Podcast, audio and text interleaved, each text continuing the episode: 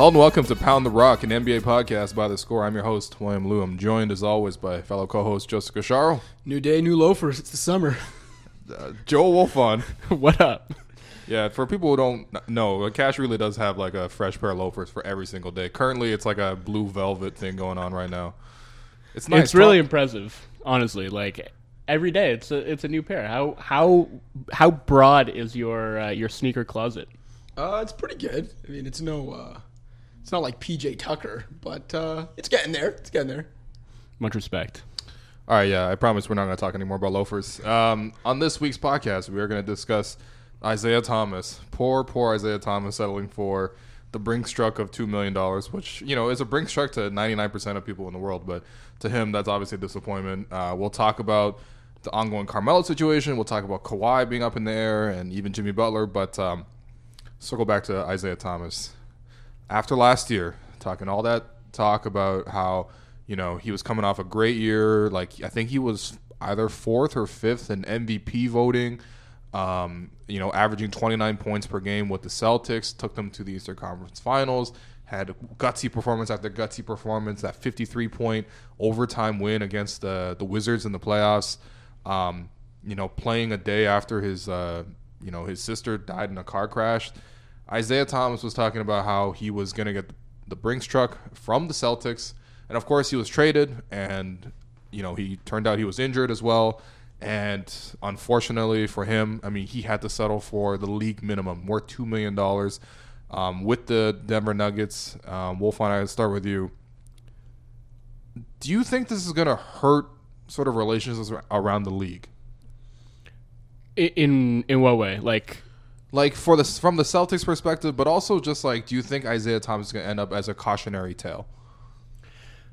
I mean, it's really tough to say. Like, th- there were kind of an extraordinary set of circumstances, I think, that uh, you know conspired to put him in the position that he's in now. The biggest one, obviously, is the hip injury, and he's not in this position or anywhere close to it if he's 100% healthy. And look, I, I think.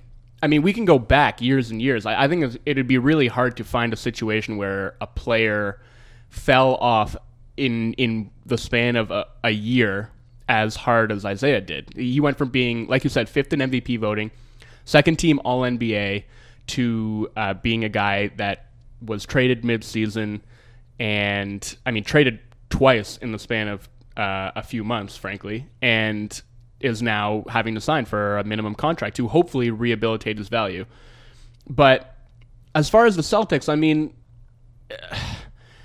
I don't really know. Like th- they didn't come out of the situation looking great. I don't think they have a player who was, you know, you could argue the heart and soul of their team, who went out there and played on a busted hip in the playoffs very shortly after his sister tragically died, and you know they turn around and trade him in what frankly now looks like a, a very good basketball trade in mm-hmm. order to get Kyrie Irving, but it's just so heartless it's heartless, but what like this is the thing, right? You you have fans around the league, and, and it's obviously a much different question when you talk about what players might think of the Boston Celtics organization and whether this would color their perception of it at all. But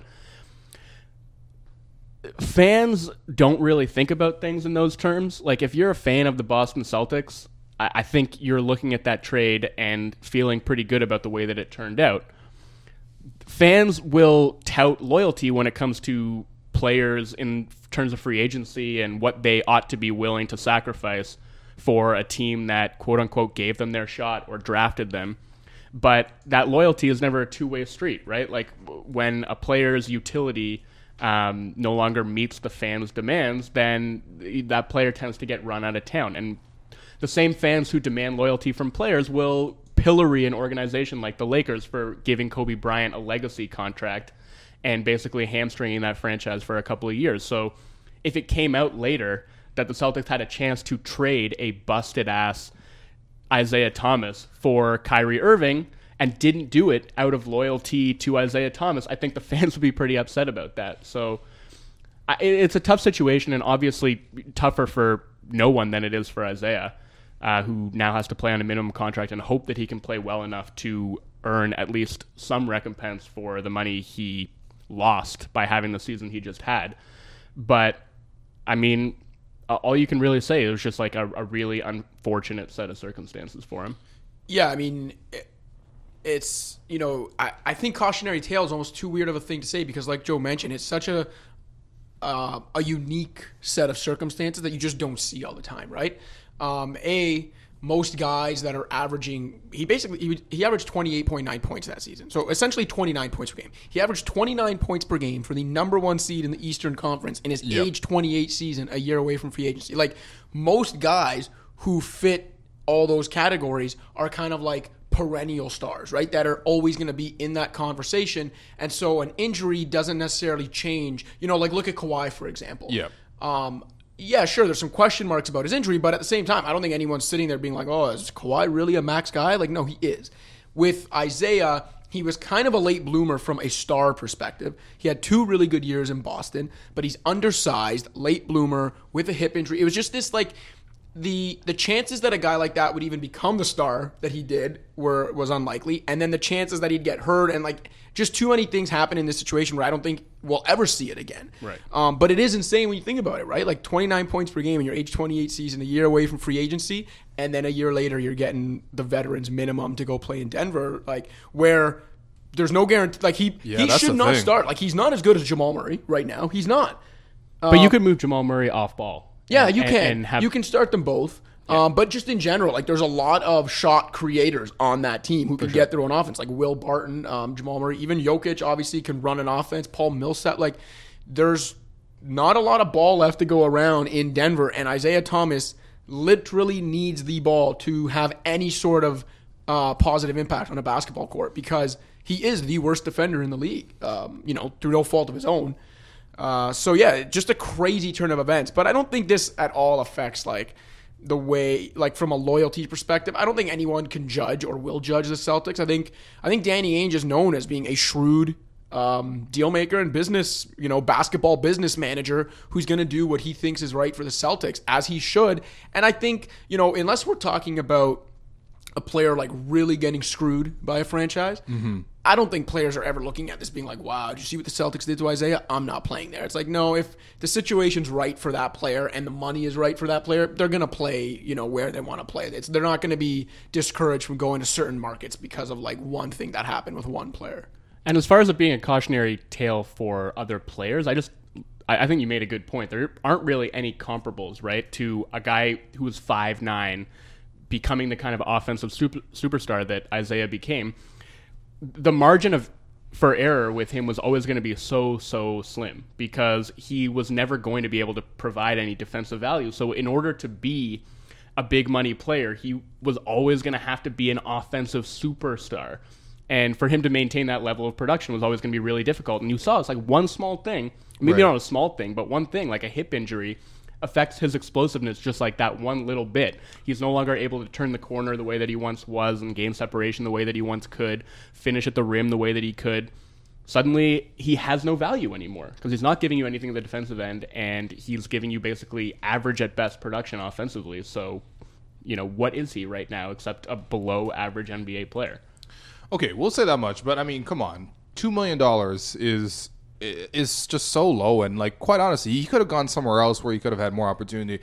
I'm a little bit curious, like, why do you guys think he picked Denver of all places? Because there's not a lot of shots to go around. Like, you might say, well, they need a point guard um, because Jamal Murray isn't really a true point guard, but like, man. Uh, even there, like that whole team is is is they really need defense and they need someone to pass the ball. And Isaiah is a he can pass the ball, but I mean he's a shoot first point guard. Like it doesn't seem like a great fit. And if you're gonna take the minimum, at least go to a different place where you know you could get more opportunity from another team. It, the market couldn't have been that bad for him, right? Like some team has to gamble on him. Like this is like a super. This is like it's similar to the boogie thing. Someone should take a gamble. I I agree with you that someone should have taken a gamble, but the one thing I disagree with you is when you said his market couldn't have been that bad. I think it must have been. I think for him to have ended up in Denver, and I'm not saying anything negative about Denver. The Nuggets are a really exciting um, young team that should be a playoff team, although they should have been one last year too. Probably would have been if Millsap didn't get hurt. But they're a good team um, with some exciting young talent. the Nuggets are in a really good spot. But again, like for Isaiah, there's not a lot of opportunity there, and it's obviously not like they were outbidding anyone. So the fact that he did end up there to me does speak to the fact that there must not have been a market for him, maybe at all. And Yeah. it's also sorry, it's also mid July, right? It's not like this happened on July third, where That's you can true. be like, like this is mid July. If there was a market for him at least above the minimum, it probably would have been there by now. I mean, I think we just seen this offseason that there there is is I don't know if you want to call it a market correction, but basically wings are in high demand right now and they're getting full value, right? Like somebody somebody like Trevor Ariza who is a specialist Yeah. who's 34 years old can still go and get 15 million dollars a year. Um and be, be, there just like aren't enough wings to go around, high-end wings anyway. And there are a ton of point guards in the league. Like nobody really has a need at that position. And the teams that do have a need at the position, you know, you can throw out like Phoenix or Orlando. I don't think Phoenix was really wanting to go there with Isaiah again after how things turned out the first time around. Um, and Orlando, I just think would probably rather give those minutes to somebody else. If you're a rebuilding team, like, do you want to give a lot of minutes to Isaiah Thomas and, and let him use that year to rebuild his value or try to? Or would you rather give it to a young guy who you see as being part of your long term future? I mean, I, I, just think that's the problem, right? There, there was no need for a player like Isaiah, who is a one way player. You don't know what you're going to get, but you're not really expecting for him to be a long term piece. So if you're a contending team, you probably already have a good point guard. And if you're a rebuilding team, it's like you are trying to create one. And Isaiah's caught in this weird middle ground where, you know, it, uh, Denver's probably not a bad place for him to go. Maybe he won't have a huge role there. Maybe he'll flop but they're probably going to be a playoff team, so he's going to have the opportunity to play high leverage minutes at some point in time, probably. Maybe. I mean, like it's tough. Like they they have so many guards, and like unless you're gonna play Will Barton at the four or not put him on the floor at all, like you're just not gonna be able to play all four of those guys like in the backcourt. It's it's a crowded backcourt, despite the fact they have no point. They basically have an issue of they only have shooting guards and like you know power forwards. Well, I think okay. There's there's a chance that him and Murray aren't going to play together very often because Yeah. that is a backcourt that's just begging to be exploited defensively. Yeah. But I think him and Gary Harris could work pretty well because Okay. Gary Harris is more of an off-ball guard and can actually you know guard twos credibly. So Isaiah at least is not going to have to guard up a position and maybe Right. not going to get exposed as badly. Um, so I think that's a pairing that could work. And look, I know he's definitely better with the ball in his hands, but he's still a good shooter who Yeah. can space the floor and can probably work effectively as a spot up threat. So I don't think it's a terrible marriage. And, you know, look, I hope for his sake that he does have a bounce back year. Yeah, for sure. And maybe that's, you know, that's not going to look like him playing 30, 35 minutes a game and scoring 20 points a game, but it might just look like him playing 15 to 20 minutes a game and being super efficient and looking a little bit more like his old explosive self. Yeah, and that's the part where I, I again I still don't understand why other teams didn't take a chance. Like if you look at Houston, they don't even have a backup point guard, right? Like why not take Isaiah Thomas? Like there's a lot of, there's a lot of upside there. Even if he recovers to the point where you know what, maybe he's not the 29 points per game that he was in Boston, or even like the two years before that when he was named All Star. Um, maybe he's just like the guy he was in Sacramento, which was like a decent, you know, bench producer. He's like a very small Lou Williams, right? Averaging like, you know, between like 14 points a game, something like that. Like, even that, if you get that for $2 million off the bench, that's pretty good. So I'm a little bit baffled by why Isaiah Thomas decided to do this. Um, you know, also, it would have been pretty funny to see the Warriors sign him. I'm not going to lie.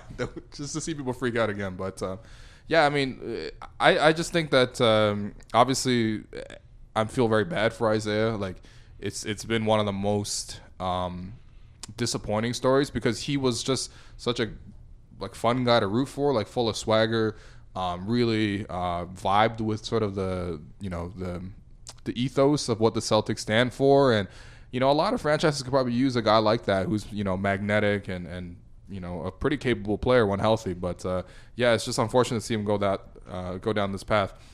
Um, moving on to someone else who will probably take the minimum, Carmelo Anthony. Um, yeah, well, look, we're joking about Carmelo Anthony, but look, his future with OKC is is you know no longer basically like they're gonna end up buying him out or trading him. They're probably not gonna be able to trade him, so they're gonna buy him out. And if he is bought out, reports suggest that he um, will likely land with the Rockets. The Rockets are the front runners to sign him. The Miami Heat were also considered.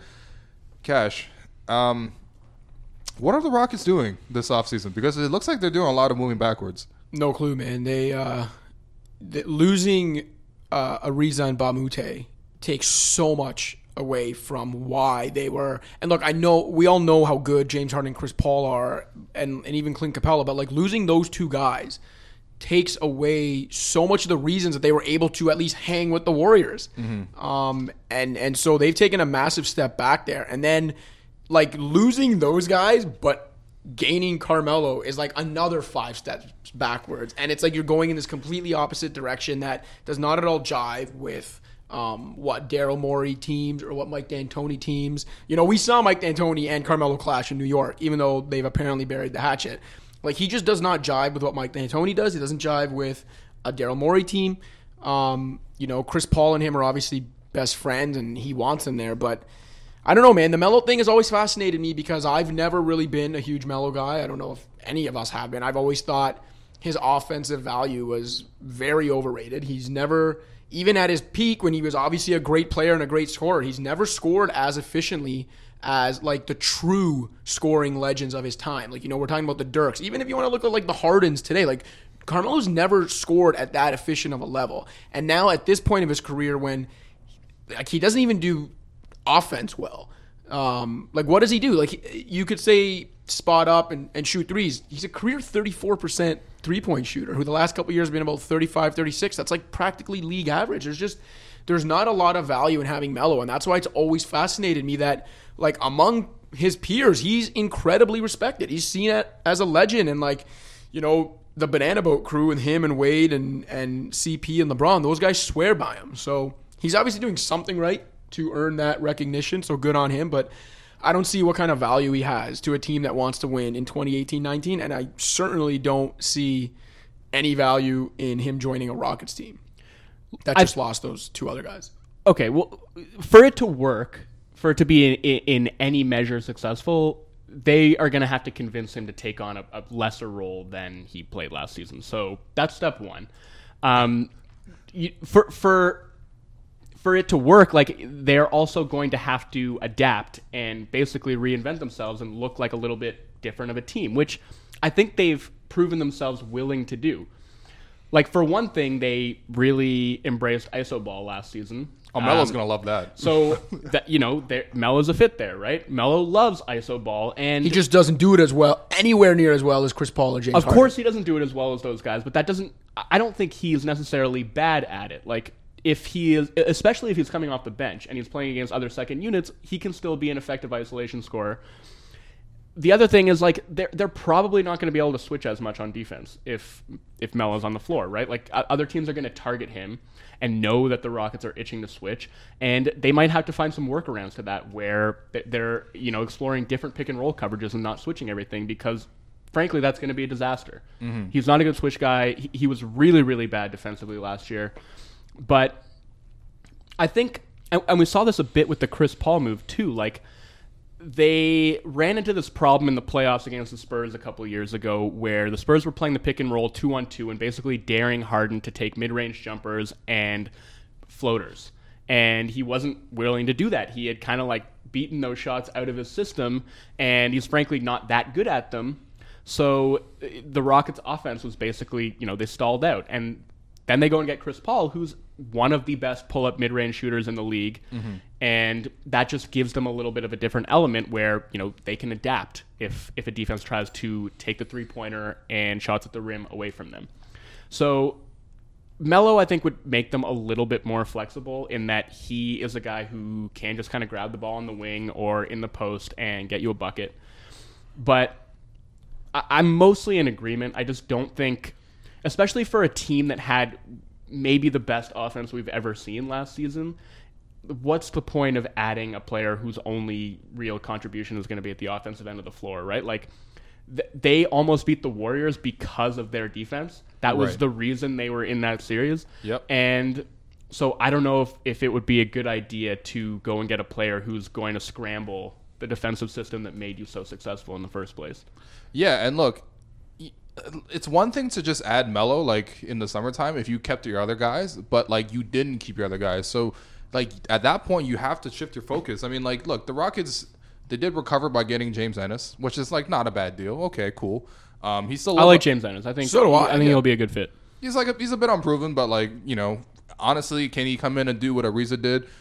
Probably. I mean, like Ariza shot like 0 for 12 in that last game against the Warriors, and I can't. James get that can do but that. the combination of Ariza and Mbah a Moute, right, is exactly. is kind of what he has to replace. Yeah, exactly. And I mean, you look at Melo, he loves to play iso ball. That's an issue for him. I mean, first off, we're not even talking about the fact that he has to get over his uh, quarrel with uh, Mike D'Antoni. Like that did not end well in New York, and D'Antoni even admitted that he quit the team because of Carmelo. Now that's five years ago. Like Carmelo could have changed. I think it was five or six years ago now. Like they could have changed as people. Like I'm sure the relationship's a little bit different, but that's a hurdle to go and get over. And like Man, like like you mentioned, it's the, it's the defense, right? Like there were entire games last season where the Warriors would just play the Thunder and just go and try to isolate Carmelo every single time, knowing that he can't stay with a guy like KD. Now, no one could really stay with KD, but Carmelo especially can't stay with KD. Um, and you know, teams are just gonna continuously hunt that, which is just I don't know. All I think all around it's a strange decision by the the Rockets, but I also think the Rockets are caught off guard a little bit because this offseason just hasn't been very good for them, right? The biggest winner of the offseason is the Warriors, and it's not because of Cousins. It's because no actual contender has made it close to close the gap. The the Celtics are keeping it, you know, tight. Um, I guess no one else from the East is even remotely a challenge. And then the Rockets, like, so far they've downgraded. They haven't even signed Clint Capela yet. Like, I'm not sure if you guys think that Capela might, you know, try to gamble and, and take a one year offer and then become a free agent, or if he takes uh, like the $85 million that the Rockets are offering. But, like, even that's a question. And if they don't have Capela, this roster makes no sense whatsoever, especially since, like, man, they just re signed Chris Paul. Like, they're clearly all in. Like you, you can't make mistakes moving forward. And I, I said on a previous podcast, I was very confident in Daryl Daryl Morey's ability to uh, to recruit, you know, supporting pieces. But Carmelo's not that guy. No, like I think I'd be shocked if this summer ends without Capela signing a long term deal in Houston. Um, but yeah, it's just they went into the West Finals against the Warriors with a very, um, very plausible, like realistic plan of hanging with them by switching everything defensively and by putting the ball in the hands of two of the, honestly, two of the most efficient ISO scorers ever. And now it's like you know, a few months later they're not going to be able to switch everything defensively. And now it's like what they're banking on potentially Melo finally accepting a role that he has thus far said he will never accept. Like it's just it's just crazy. Like Yeah. it's such a stark contrast, right? To like where they were just a couple months ago, and and where they presumably are now. And look, we're saying that about Melo. Melo kind of accepted that role last year in OKC, But did he begrudgingly. really? Okay, he, he begrudgingly though, like he did become the third option. He did like mostly shoot spot up jumpers, and like he just wasn't good at it. But he's That's the still la- he's still literally laughing at the notion of Yeah, of people course. wanting him to come off the bench.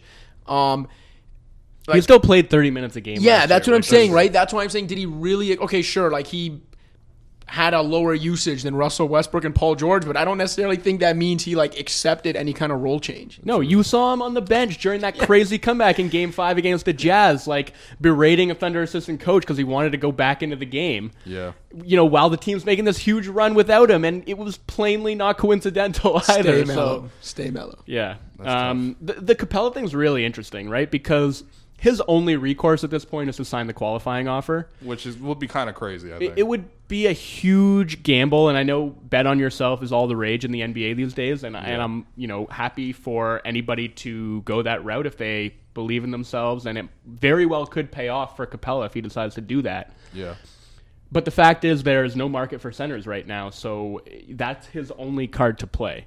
Is is to basically go to the Rockets and say, if you don't offer me this, I'm going to take the qualifying offer and I'm going to leave as an unrestricted free agent. And maybe that is enough to get them to up their offer to whatever he wants it to be. But they could very well just call his bluff, and they would probably be right to call his bluff because that would be an insane gamble to turn down, uh, you know, 85 million in guaranteed money to take what? What is his qualifying offer? Like four million dollars? Yeah. I mean, That's that, that's a crazy risk. And if you want to talk about cautionary tales, look at Nerlens Noel, man. Yeah, exactly. That dude turned down four years, seventy million dollars, and took his qualifying offer. Now he's playing for the minimum. Like, You could make the I know I know it's obviously early in his career, but like you can make the argument Nerlens Noel might not make seventy million dollars combined over the rest of his career. Like I, I think that's would a make that yeah, argument. Yeah. like it's He's so gonna eating hot dogs for a long time. It's a lot of hot dogs. Um, but yeah, so that that is basically Capela's recourse at this point in time, and right now, I, I think it's basically just about how much goodwill the Rockets feel like they need to sow with him, and you know whether they want him, whether they want to risk him being disgruntled next year and in years to come because he didn't feel like they did right by him um, that's you know that's between him and the Rockets front office, and and they have to make that decision. You know how how frugal, how penny pinching do they want to be? Do they want to p- pay the guy what they think he's worth, or do they want to pay him you know based on the leverage that they have right now and based on how the market has valued him, um, which right now is like. If they really wanted to squeeze him, they could squeeze him for way less than five years, eighty-five, right? yeah, they could squeeze him below their initial offer because the initial offer was based was made based off like, well, there's probably someone out there that's going to sign him. Nobody's signing him, man, and that's unfortunate because Clint Capela has a, had a really good season and he's had, you know, he's a really quality player. I mean, Um, this is why it, it sucks that there wasn't a team out there that was willing to. What were the to Mavericks make, doing? To Sign make a big offer sheet, right? Like the Lakers could have made a big offer sheet. Yeah. You know, like they no, but they got JaVale though. great. That's they a got good get. JaVale. Like Good they got KCP, but Capela would have been a great, great signing for them. Yeah. And at the very least, they could have made the Rockets super uncomfortable, and that's a conference rival, right? Yeah. Like if if they wanted to throw a five year, hundred and twenty million dollar offer at Capela, Come on, Could, you can't freeze that cap room they when, you, wouldn't be when able. you need to sign. Would they have been able to give him five years though, as a as not his own team? Uh, no, they wouldn't. it You're right. four. You're right. But yeah, Okay, they could have still. given him like crazy money, and Well, I mean, they wouldn't have been able to si- re-sign KCP then. Come on, man. Clutch Yeah. Sports is a, is a combo deal, all right. I know. Look, d- you know, teams are, I guess, justifiably scared off of of submitting these big offer sheets because your cap space gets tied up Yeah. for 48 hours, which could ultimately cost you a big free agent that you might want to get and and leave you stranded. But um, I, I'm Can't just miss out on surprised. I, I, Rondo, thi- you I think I think Capela is worth it, and you know wh- what what really would have been the downside of that if you were the Lakers. Yeah. You know, Lance Stephenson picks another team. Oh man, Jesus, what are you gonna do without Lance? What are you gonna do without Rondo? Come on, man. Rob Pelinka compared him to uh, Dennis Rodman and uh, Metta World Peace. Like, No, I mean that would have been the best case scenario for them. They could have saved themselves from themselves. yeah. Um, but yeah, I mean, at this point, the Rockets, I think, control the negotiation, and and Capela, you know, the the one the one card he has to play is the is taking the QO, and I just don't see that happening. Yeah, for sure. Speaking of what's not going to happen, um, Raptors fans have talked themselves fervently into the idea that Kawhi Leonard might be coming to the Raptors Couldn't be me.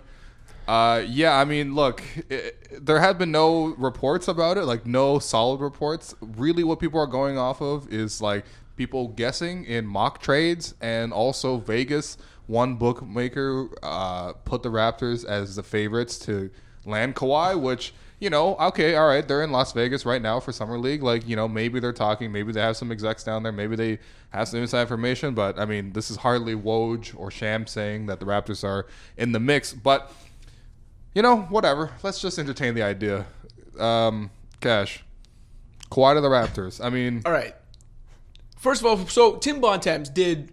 It did start with Tim Bontemps reporting that um, the Raptors were like someone in the mix. I think or- Creating buzz, I right, think, was- creating was buzz. the So like, that he used. it, it, there was some reporting out there that what does that mean? Creating Ra- buzz? the Raptors were were talking Kawhi, and then it just so happened that the next day, Demar Derozan, you know, wipes his Instagram clean and puts up like a cryptic Instagram story where he said something about how he something about like the ups and the downs of the journey. So the combination of the Bontemps report and Demar Derozan's social media behavior then led apparently to the Raptors becoming the odds-on favorites to land Kawhi in Vegas, which even that I'm not convinced about because the source of those odds is still a place called MyBookie, literally called I think mybookie.net or something. It's not one of these like big well-known sports books. So and they're I- not taking big bets. that's the thing. So I don't even really know if it's even like fair to say they've become Right. the odds-on favorite in Vegas. I think they're the odds-on favorite in this one bookie that like no one had even heard of till 48 hours ago. Mm. So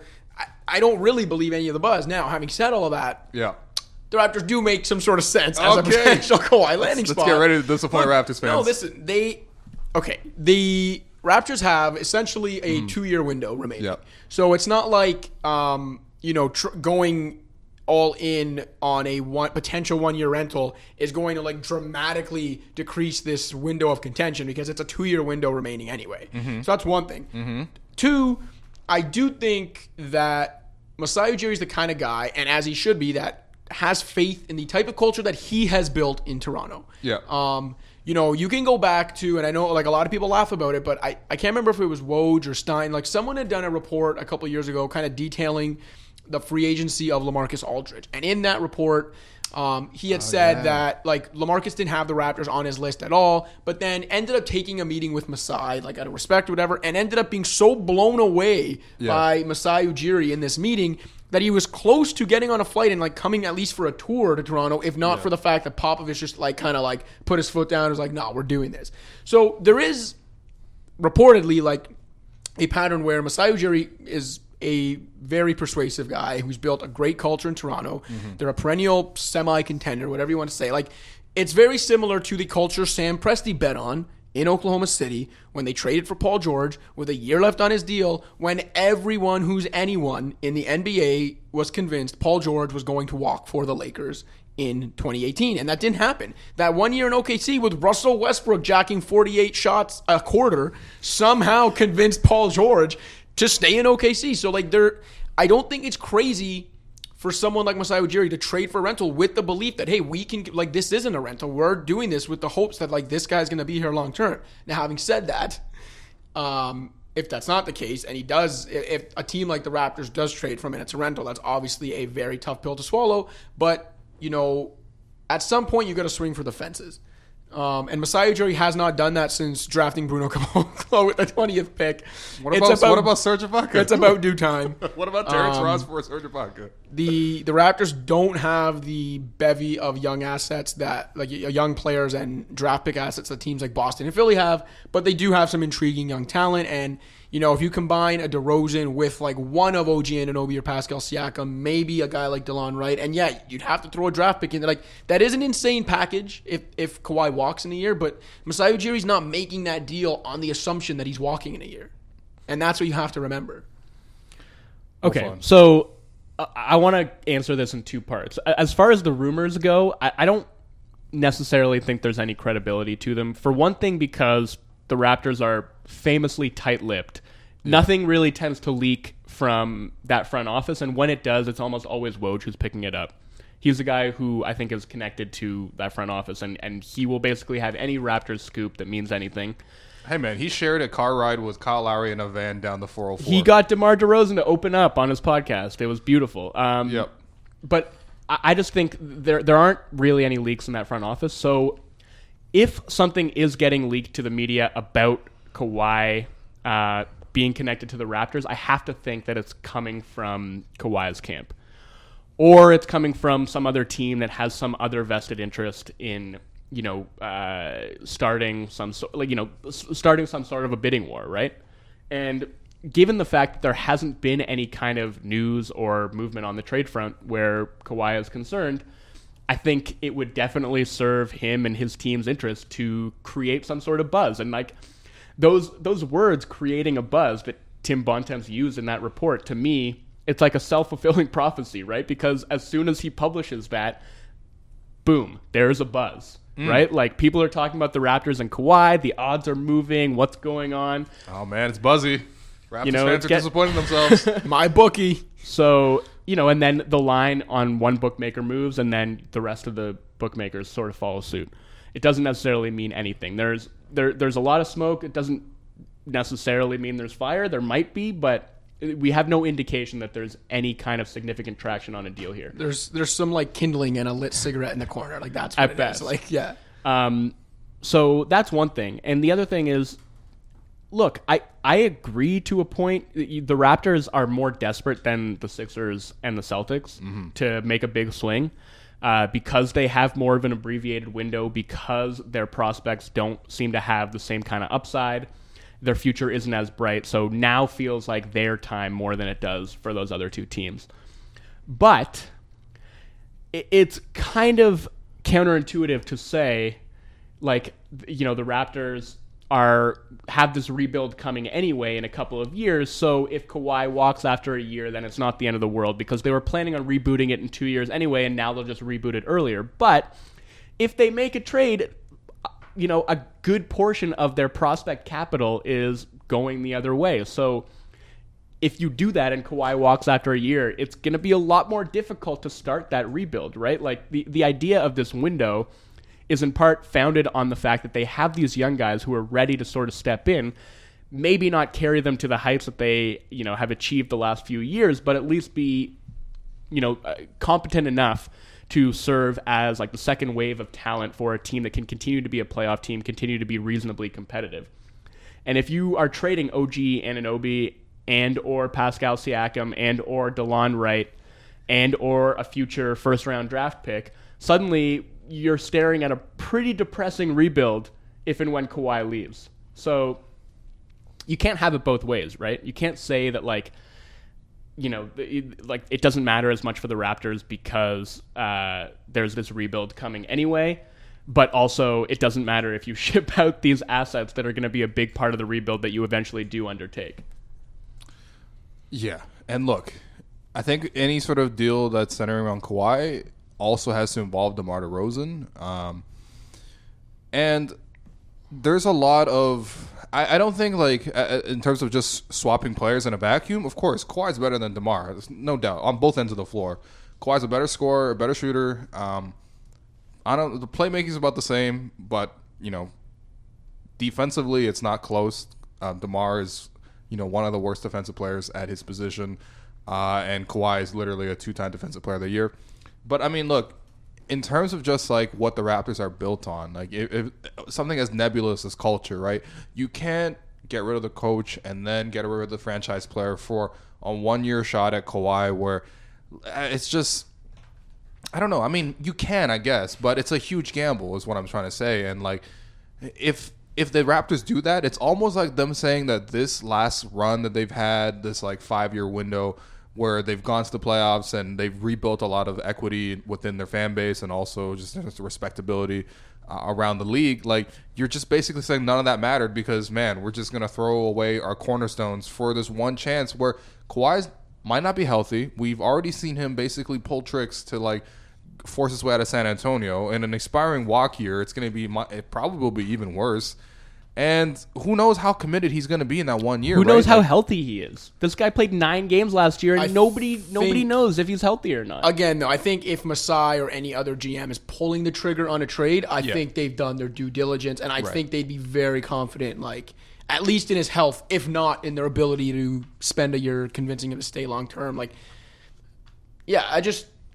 I think rumors are one thing, right? Sure, teams are talking, and I Yeah. I think that's that's reasonable. I think it's once a team actually pulls a trigger on a Kawhi trade, that's when you know that's when we can look at it a little differently. But again, I think once that trigger's pulled, that to me, that's that GM saying like, and that organization saying like, we've done our due diligence, like we believe this guy's ready Yeah. to go and be that MVP caliber talent that he was a year and a half ago. Yeah. And if not, if that's not the case, then whatever GM does pull that trigger is making a huge mistake because you can't do that not knowing Kawhi's healthy. Yeah, but also chances are that this is not even a real story worth talking about. I mean, like, if you're if you're the Spurs, what incentive do you have to trade Kawhi right now? It's not like the rest of the league is going to change dramatically from now until you know start of training camp. So you might as well wait, like wait into the summertime. You know, like look at how the Cavaliers, which we all would you know agree is a less accomplished front office than the Spurs, right? Like they waited until August to, to get rid of uh, Kyrie Irving, and Kyrie was at least mostly healthy at that time. Um, you know, if you're the Spurs, just wait, keep waiting. Like the real first like hard deadline is training camp, um, and you know the longer you wait, maybe more teams get involved, maybe more teams start to emerge in the mix, and that's all you're really hoping for if you're San Antonio because you know, you really don't have that much else. You don't really have much leverage. Like if if Kawhi is willing to do this much to get out of the town and go to Los Angeles, like he's going to continue playing that hand. So I don't agree that as they. just- I, don't agree that they can really afford to wait. I mean, they, they, they don't have to make a move right now, but they can't Right. afford to wait that long. You know, this is like But a, what's gonna change a devaluing asset. Well, what's going to change between now and September? He, he- oh, he's only going to get healthier. What's going to change That's is, you know, if you are a team like Philadelphia or Boston Yeah. and Toronto, and as soon as you acquire him, the clock is ticking. You have like nine months to sell him on your city, Yeah. on your team, on your culture, on your coaching staff, whatever you have to sell him on. Like, you need to maximize the amount of time that you have, like to integrate him and to sell him on your vision of him as part of your, you know, your team's future. And if this drags out like into training camp, then you know you're losing valuable time. And so if you're one of those teams that you know, is already kind of playing from behind because you expect him to sign with the Lakers, or that's what he's put out there that he wants to sign with the Lakers next summer, then I think you're going to be less inclined to trade for him. That's my feeling. I think unless the Spurs, for whatever reason, believe that they actually can salvage this relationship, I think he's on another team by opening day. Like I don't think they can go past training camp. Exactly. Yeah. Okay. All right. Let's take a quick break right here. Uh, and when we come back, we'll talk about Jimmy Butler's future with Minnesota and, also bring back Make or Miss. It's been too long.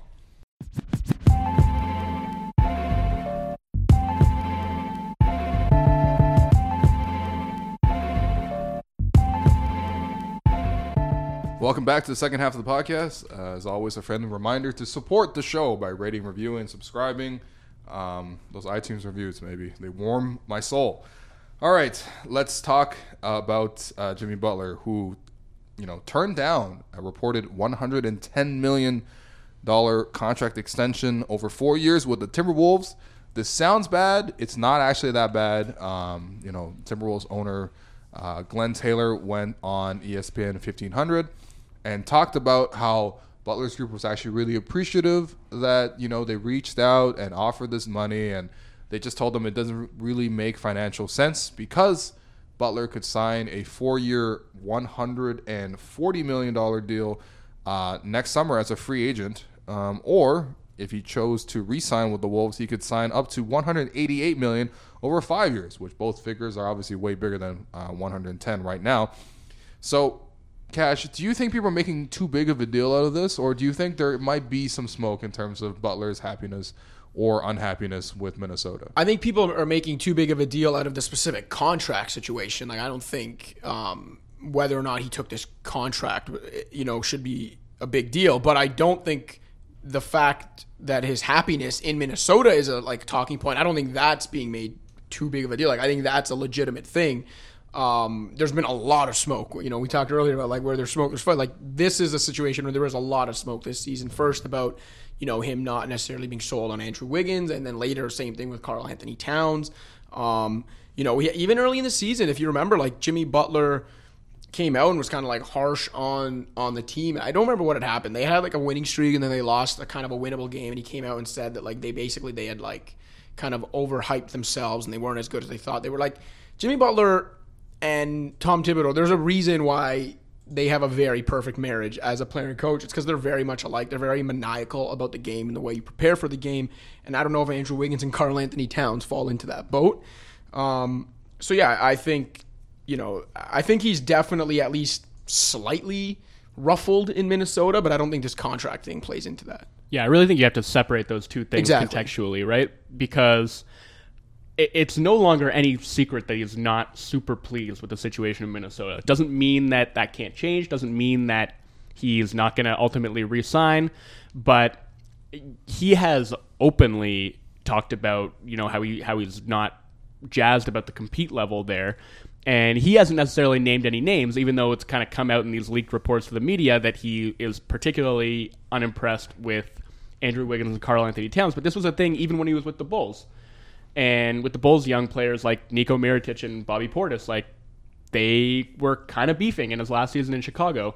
Um, and the reports that came out of that locker room were that, I mean, they, they weren't even reports. Like him and Dwyane Wade were going to the media trashing these young players, saying that they weren't they weren't committed to their craft, and you know then they needed needed Rajon Rondo to call them out on Instagram in in order to uh, basically realize that that wasn't the best way to lead.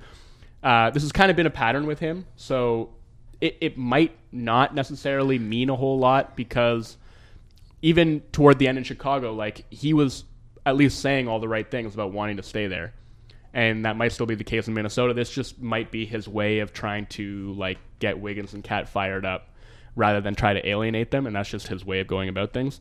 I really have no idea, but as far as the contract thing, like I don't think that many people really ever expected him to sign that extension anyway. No. Um, and the thing with those extensions is there's a limit on how much you can make. You know, you can only make uh, you get like a 25% raise from uh, what you're already making. They offered him the maximum that they could offer him, but it's still way less than he can make on the open market next year. Right. And a player of Jimmy Butler's caliber who is in his prime is very rarely, if ever, going to sign that extension rather than just playing out the year and signing a max deal in free agency. So uh, I don't think that this has anything to do with the other stuff about how he feels about the rest of the players on the Wolves. That said, I frankly would kind of be surprised if he was on Minnesota past this season. Yeah, I don't. I don't think he's he's long for Minnesota. Well, I mean, okay, if we say that, then isn't there? If you're Minnesota, wouldn't you try to look out for your bottom line and try to avoid a situation where? I mean, look, they're kind of their hands are tied, obviously, right? Like he finally took them to the playoffs for the first time in like 14 years. You can't get rid of him then. He was clearly the best player on their team. Like you can argue maybe Towns was more effective on offense, um, but overall, in terms of from a leadership perspective, from defensively and everything like that, you know, Butler was that whole franchise. Uh, and so you can't really let him walk. But also, if you know he's going to walk and you know you haven't really upgraded your team whatsoever, and the West has just gotten stronger with LeBron going there. I mean, they were the eighth seed. The Lakers didn't make the playoffs. LeBron's now there. LeBron's going to make the playoffs. You know, if they're the eighth seed again, they're going to be the ninth seed this year, right? So also Denver, who they made the playoffs at an expense yep. of Denver, is going to be better this year, and I think will be better than Minnesota. So like, there's two non-playoff teams right, right there that. Right, and so you know you if you're Minnesota, you gave up a lot of assets to get Butler here in the first place, and I think we all agree that was a good trade um, because those players aside aside from Lauri Markkanen haven't really turned into uh, world beaters necessarily, but like you might need to recoup some value. And so I don't know. I mean, if, if it if it's not going well by the trade deadline, there there might be some talks about whether or not the Bulls might look to trade Butler. Like that's that's something to watch. They're they're generating buzz. I, I think generating I buzz, think baby. you're speaking about the Minnesota Timberwolves as if they're run by a competent executive, and and instead you're forgetting that they're run by Tom Thibodeau. That's true. And Tom Thibodeau, the coach, we're not talking about. Tom Thibodeau, the executive, has been pretty trash. Yeah. And um, sure, if they're like well out of the race by the deadline and they're very clearly not going anywhere and not going to retain Jimmy Butler, then yeah, I think it'd be very obvious that Thibodeau will like sniff out the market for Jimmy and probably get what he can from him. But if they're like in the race, even minutely. Like if they're like three games out and, you know, there's even an inkling that Jimmy Butler might stay, like Tom Thibodeau's not moving them. Tom Thibodeau's sure. not going to accept defeat if that team can still get another eight seed. And Glenn Taylor's probably not accepting defeat if they mm-hmm. can potentially sell two more home playoff dates. Like it's just, for me, they would have to be way out of the race already by the deadline um, for that move to happen they're in a really interesting spot because we've talked about before their financial situation is going to be really tenuous. And you have Andrew Wiggins on this max contract that's going to be untradeable in my opinion. Uh, they're probably going to sign KAT to a max extension. And then if they want to keep Jimmy Butler they're probably going to have to sign him to a max deal as well. So th- the early returns are not great on that trio. The if you look at basically Towns and Wiggins' numbers with Jimmy Butler off of the floor, it's insane. Like that team was really, really bad without Jimmy Butler last season. So where do you go from there? Like on the one hand, he doesn't seem like a great on-court or cultural fit necessarily with this team. That's not not necessarily his fault, but I do think there's a lot of overlap between him and Wiggins and that's maybe part of the reasons the reason that Wiggins felt so marginalized last season.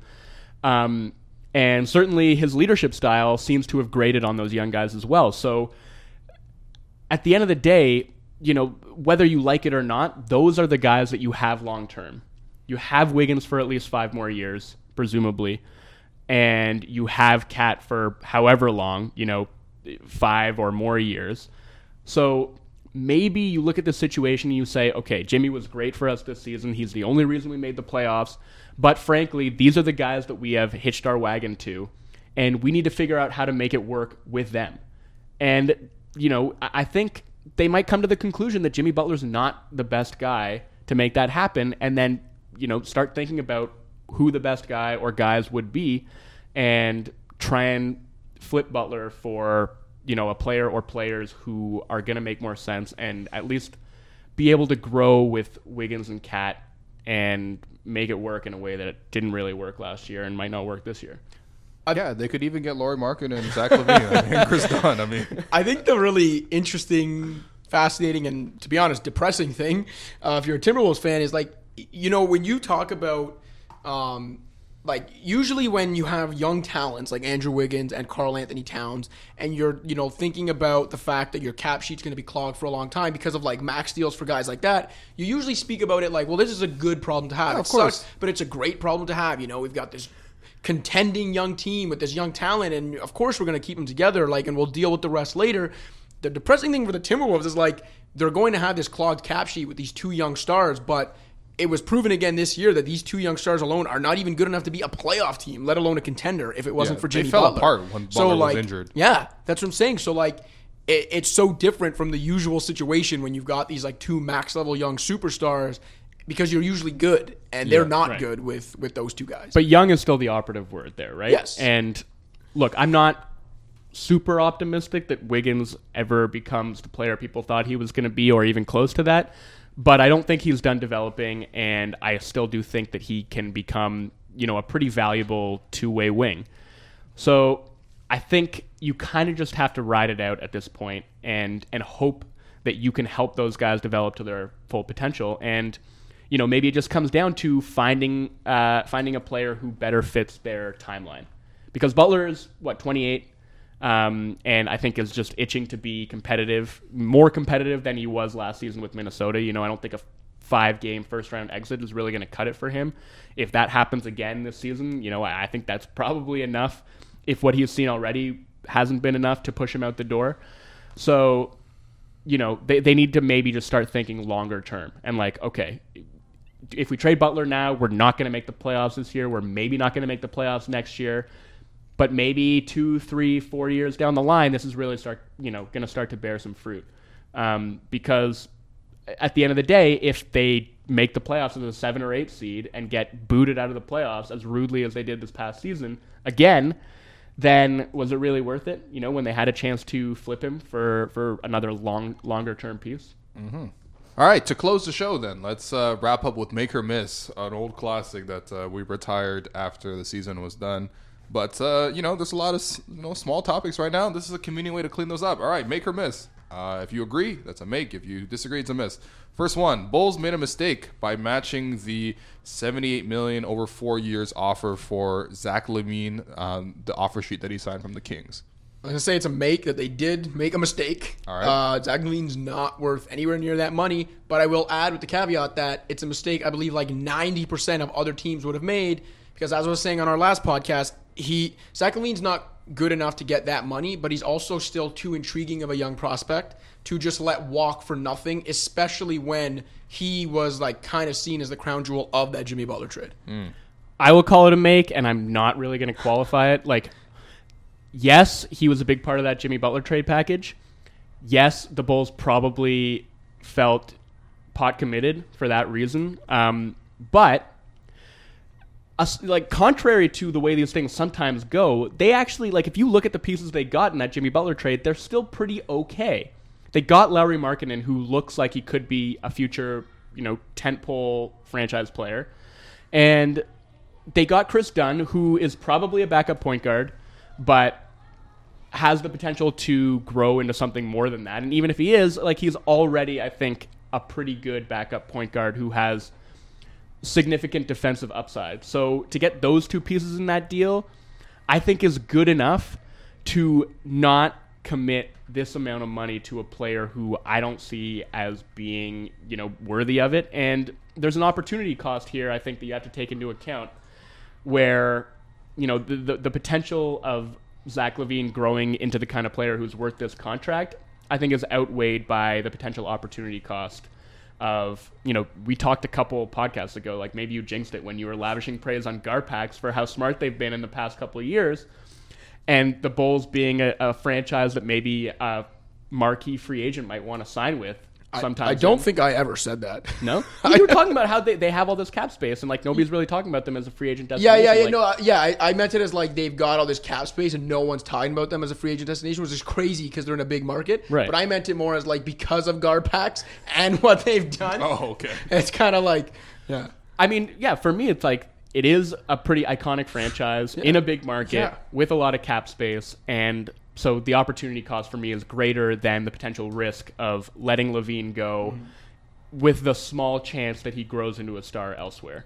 And you know he was going to go to the Kings if they didn't match, so that chance I think grows even smaller that he was going to develop into a star that they would have missed out on. Yeah, I thought this was gonna be a real easy make for you guys to say, considering it was the Kings that signed him. And if you were gonna match a decision by the Kings, it's usually not a good sign. All right, we're out of time on make or miss. Um, next one, also about the Bulls. Uh, make or miss, the Bulls should sign Jabari Parker away from the Bucks.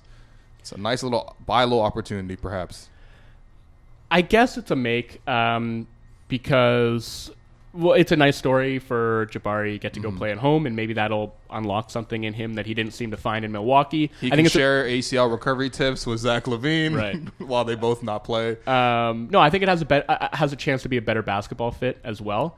Um, and I think what is I haven't crunched the numbers, but I, I think what's beneficial about this is that the Bucks are hard capped.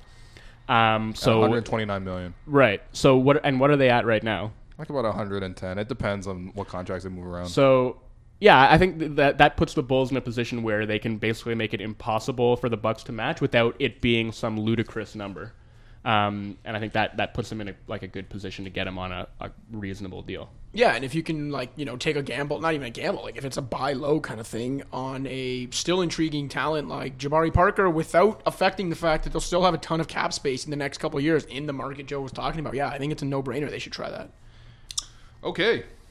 Next one. Make or miss. Do you are the Nets a free agent player in 2019? They've cleared out 69 million in cap room. Um, Nice. Yeah. Do you buy that? Do you buy the the Brooklyn as a team on the rise? I definitely buy them as a team on the rise. I think maybe still an extra year away from being a, a, a legit free agent destination, but I think they're right there and knocking on the door. Like I've spoken about this on other podcasts too. The, the, the job Sean Marks has done, Yeah. quietly building up um, a franchise that was left like wandering waterless in the desert by Billy King. You know, with like no young players and no assets draft wise for like half a decade, and Sean Marks kind of came in and, and and made some really like smart um, smart moves to to get this thing off the ground. Where now they've got some draft assets in the next coming years. They're doing things like taking on um, you, you know taking on guys like Faried because it comes with a top twelve protected pick. Like they've made moves like that, and yeah, it hasn't made them more competitive in the short term, but it's got them on this trajectory to be like semi competitive maybe over the next year or two, like year or two and then leading into free agency and it's New York you know like um, people have laughed at the Nets the last few years because of the mess Billy King left behind but this is still a NBA franchise in Yeah. New York City and if they've got the cap space and a sound GM making sound decision they're absolutely a player I'm still going to call it a miss, and I'm I'm not ruling out the possibility that a few years down the road they could definitely be a free agent player. But I think for now, despite the fact that I agree with everything you said about the job Sean Marks has done making that franchise respectable again, I do still feel like there's a stench with the Nets where it's like It's a Clippers syndrome, it, it's a, it, it just still feels like too toxic of a situation for a marquee free agent to want to sign there, regardless of how much cap space they have. And they also just don't have a, like a blue chip prospect or young player that I, I can see another free agent wanting to go and play with. yeah. Um, and you know, look, seventy million in cap space, they could sign two max free agents. So you know, if Jimmy Butler and Kyrie Irving decide that that's the place they want to go together, then maybe it's a possibility. I just don't really see it happening because, come on, it's the Nets. Yeah, I was gonna say last time the Nets had this much cap room, uh, they signed uh, Travis Outlaw. So you know, we'll, we'll see. We'll see on that one. Obviously, the management uh, change has been promising so far, but yeah, they have to they have to deliver something with all this cap room because otherwise, what are you really doing? Um, next one, make or miss. The Lakers miss an opportunity with Wayne Ellington signing a pretty affordable six million dollar deal with the Heat.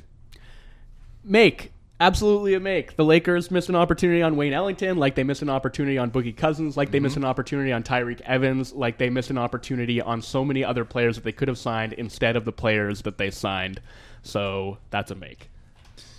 Yeah, absolutely a make. I think first of all, Wayne Ellington, one of the more underrated specialists in the NBA. Like, Yeah. if, if casual fans don't realize this guy is an absolute marksman. You know, not many guys have made more threes, taken more threes, or shot at a better percentage like over the last couple years.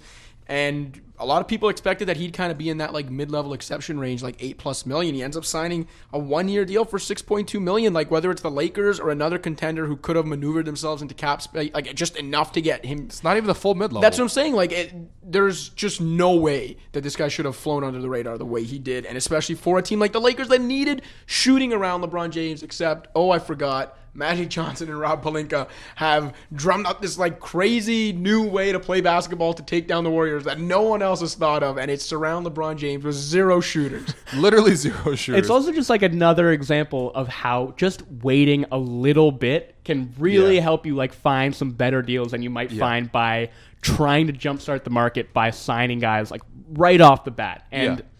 You know, if you're going to do that, like you better be sure that you're going to get a perfect fit on like a good deal. You know, the way Yeah. that the Blazers did a couple years ago when they, you know, the first deal signed was like Al-Farouq Aminu on what turned out to be like a really good affordable deal. Like that was the only affordable deal they've ever signed, by the way. yeah, The and then of them are after that they blew it in 2016. But like, um, you know, the Lakers decided to on the first day of free agency sign KCP, Rondo, Lance Stephenson, and JaVale McGee to deals that are going to cost them 28 million dollars next season, and that's what just didn't make sense. And, and if they whiffed on everybody else that they were trying to get, and those were the guys they ended up with at those price points, I guess I could have understood. But even if they look, I would expect that Rajon Rondo would still be available right now if they hadn't signed him for nine million dollars, and they probably would have gotten him for a lot cheaper than they did. So, um, it, it just you know continues to be baffling to me. And I, I mean, again, to answer the question, they absolutely uh, missed an opportunity with Wayne Ellington.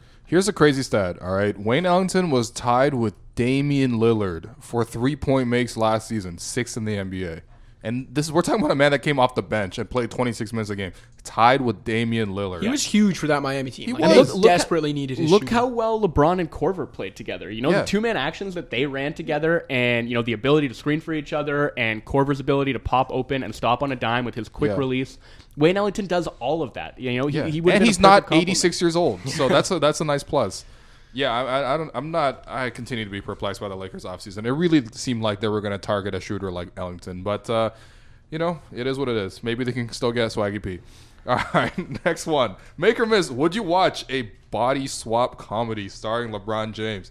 Report came out earlier this week. I we never really know how credible these um industry like media industry um, reports are, but LeBron is apparently um, in talks to star in a movie, and uh, the URL of this link said it was a body a body swap thing. So I mean, like, would you watch a body swap movie with LeBron in it? Listen, you ju- the name LeBron LeBron James is in it. I'm watching it because Okay. Wow. I my I Were you one of those people I- that line I- up for Blaze Pizza I- when listen, LeBron was no, just listen, chilling it's, in a this, pool? we're not talking about like Shazam, Kazaam 17 here. Did you okay, see like Drew or uh, again, we're- LeBron is in a stratosphere on his own. Okay, It's if LeBron, LeBron, Robert De James is in the movie, uh, it's a make. I'm watching it because I am employed in basketball media and I got a lot of loafers to pay for. All right. That's true. That's true. Uh, yeah, I mean, I, I might it might be contingent on who the co-star was, Yeah. but uh, I think LeBron's got some acting chops. Yeah. He what was, if it was a one man show? I mean, It's even hard to do a one man show and do a body swap. He was he was awesome in those LeBron's commercials back in the day. Yes. You know when he was playing multiple different LeBron personalities, so he's definitely got the aptitude. He was to good in Trainwreck. roles. Yeah, he was good Yeah. in Trainwreck. Um, He had a CGI hairline. I mean, everything was great there. yeah, uh, yeah. Take my money, LeBron. Let's go. Yeah, well, I don't know what you guys are saying. I'm, I'm that's a miss. I'm not watching this body swap movie with LeBron. I'm not watching any body swap movie. Right? That's the Yo, most, Freaky Friday? Are you kidding me? That's the, it's the most tired. The- it's the most tired genre of movies, and it's such a. Shtick. I'll cape for Freaky Friday. God damn. The song Freaky Friday though, the Chris Brown song, trash. Yeah, like, it's maybe probably gonna be the theme song in this movie. worst. Chris Brown also trash, but Yeah, the the song Yeah. Freaky Friday, maybe the worst song I've ever heard. yeah, The LeBron movie will be better though. yeah. All right. Well, last one. All right. Um, make or miss. Did the Warriors break basketball even further by signing Jonas Jerebko? Um, I, I don't know. Like th- this shot didn't even get off in time. I don't like who cares, man. Honestly, like first of all, Jerebko's a, a nice player, a fine player, but Sure. like, um, any eh, like the Jazz could have just not waived him. Uh, They could have kept him. And or any other team could have claimed him off of waivers for his original salary. So once again, I know you know we, we talk about this a lot, but are the Warriors breaking basketball by doing this, or is every other team breaking basketball by basically doing nothing to stop them from doing this? And if teams out there knew that the Warriors were going to sign him once he cleared waivers, they could have just made a claim and picked him up at his $4.2 million a year salary, which is totally reasonable, and they could have gotten a rotation player out of the deal. Yeah, he's basically Swedish Luc Richard Mbah a Moute. The bigger question, I'm just going to completely ignore Will's right. and also steal one of Will's lines from earlier today when Yeah. uh, we were not recording. Is did theScore break basketball media by adding Alex Wong at Stephen LeBron to our stable of NBA writers? And that's how I'm signing off for today. Yeah, shout out Alex, man. Shout out Alex. He'll be on this podcast plenty of times, and not just from uh, uh, recording in Cleveland, where you and him are passing around a phone. Um, yeah, we'll, we'll, we'll improve the ends on that end. But um, yeah, that does it for this week's podcast. Uh, thank you to everyone for listening, and we'll be back next week.